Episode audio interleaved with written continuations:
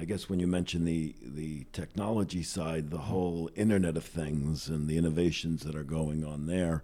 Um, talk a little bit about that. Do you get involved in the actual sensor technologies, um, or are those just really standard off the shelf type components? And then where do you innovate and spend your R and D dollars?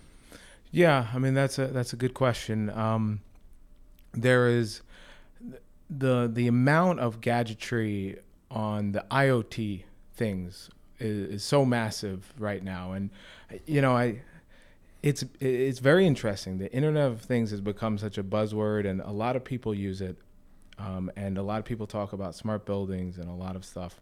But what I found was that there was such a gap of utility data aggregation, so like energy data. There was a lot of there's a lot of smart TVs and there's like a lot of smart refrigerators that will tell you like a milk's bad. There's a lot of that of the IoT stuff, but there wasn't like real time, minute to minute electric, water, and fuel data.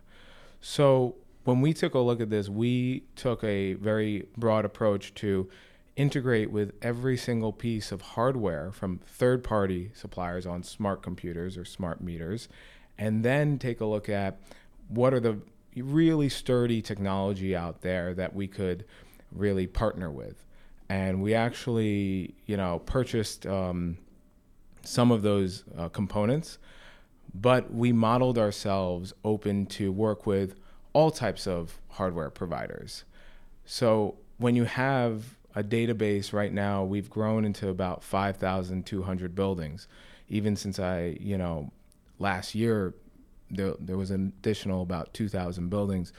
We have a marketplace where hardware providers want to work with us and they will contact us and say, "Hey, we have this great piece of technology. Can you can you integrate with it and do you think it works?" And my duty as a software slash hardware technology and development company is to take a look at that hardware and put it through a very rigorous test. And I can tell you, some stuff doesn't work. You know, uh, I wish that you know there was this push for um, sonar and ultrasonic devices so that you wouldn't have to plumb in water meters. I wish the case was that we were there. I, I really do because it's so hard to cut you know TP copper and uh, do so many things with inline metering.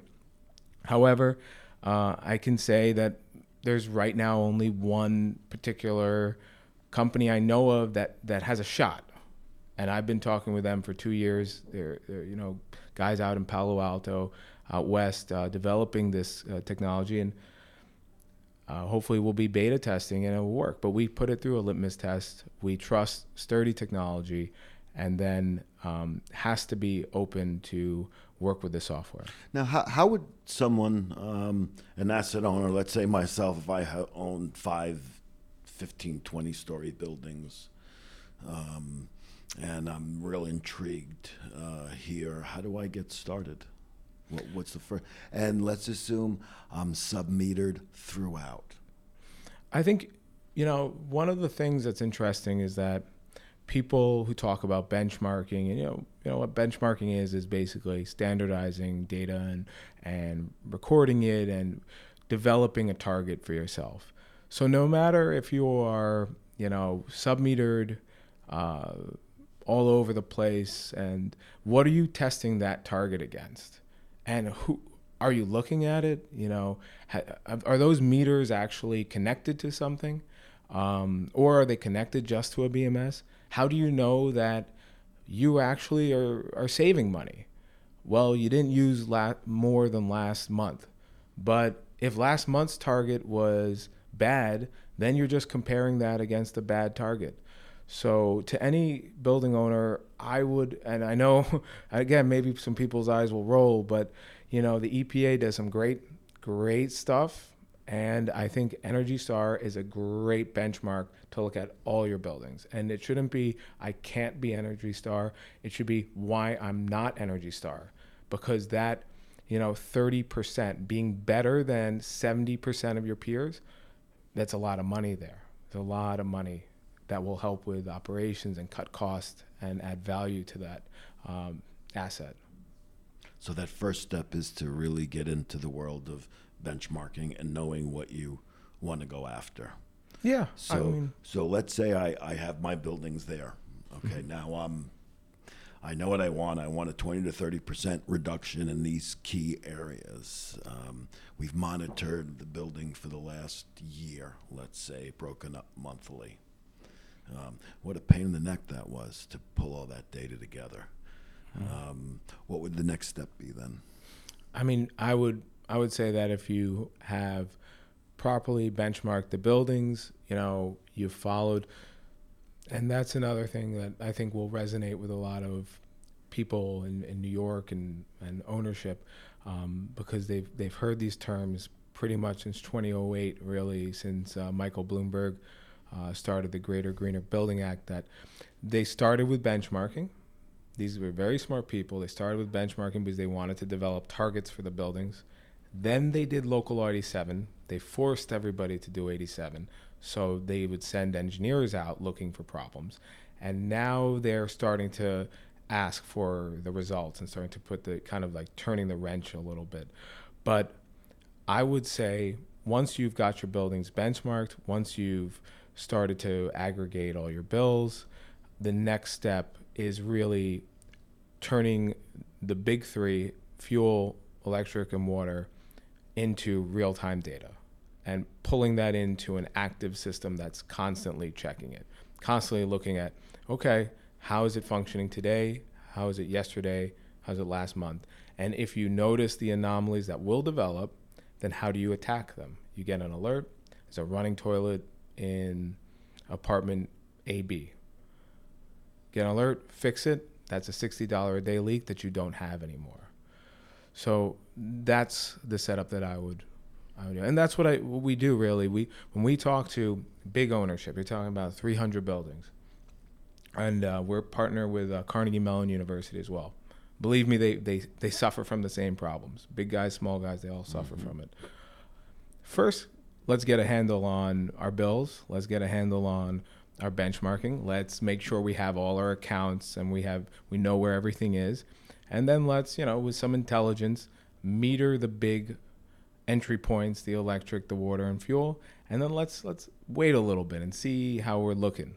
And then let's start digging in at the parts that are the big budgetary expenses rather than like you know, I'm I'm an MD. So in medicine there's called, something called evidence-based medicine. It's what everything is based on. It's what your, you know, your cardiovascular medications, you know, all of this is done with evidence. That's clinical based. You know, they have these big clinics, grand clinics that go for years. Well, there has to be something in the building industry that's called evidence-based resource allocation. You don't just do something to do it. You do something to save money. So rather than wasting a lot of money doing uh, LED upgrades. Well, let's maybe just first start monitoring the big electric consumers and see what we can do with less dollars thrown away and a little bit more targeted allocation of it. Hmm. Hmm, interesting. You you talk about hundreds of buildings, um, and I'm, I'm trying to even get my head around that. Uh, where where is your biggest focus? I mean, that's some challenging stuff. Where is your biggest focus on development, and where your roadmap is taking you that you need to achieve over the next three to five years? And who else is out there, or are others there racing with you? Um, well, you know, the for for us and um, for for live buildings and for for data and sustainability and there's a lot there's a lot there. Um, there's a lot to talk about when we all you know in the end we're all we're all people and we're facing specific challenges on increased cost of utilities.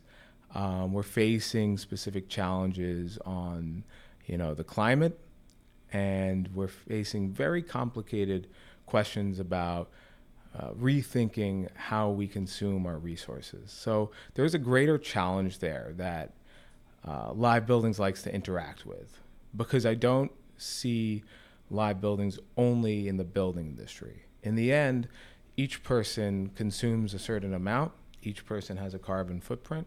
So our roadmap really is to um, using software and technology work on the individual level and the homeowner and the condo owner and actually get to the you know single person.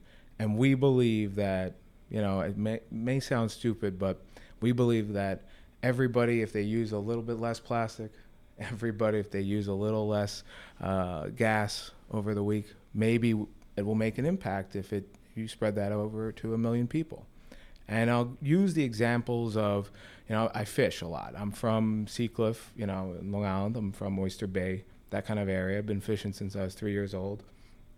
And I'll use the example of um, the catch limits that they they put into effect in Long Island Sound on striped bass. If anybody out there is a fisherman, back in the the early 90s and the mid 90s, they started putting in these significant catch restrictions where you couldn't keep a bass if it was smaller than like 35 inches. Mm-hmm. So I used to go fishing and I used to say, well, you know, I catch, you know, 27 inch or 21 inch. Everybody, my dad, we can't keep it. He'd be like, nah, you can't keep it. But yeah, that guy over there is probably going to keep it. No, you can't keep it. So that one fish goes back. All of a sudden, you start to make an impact. So that that philosophy kind of drives us with our plan uh, not just in the building industry, but in kind of the consumer and the customer industry that I believe is starting to really pick up now.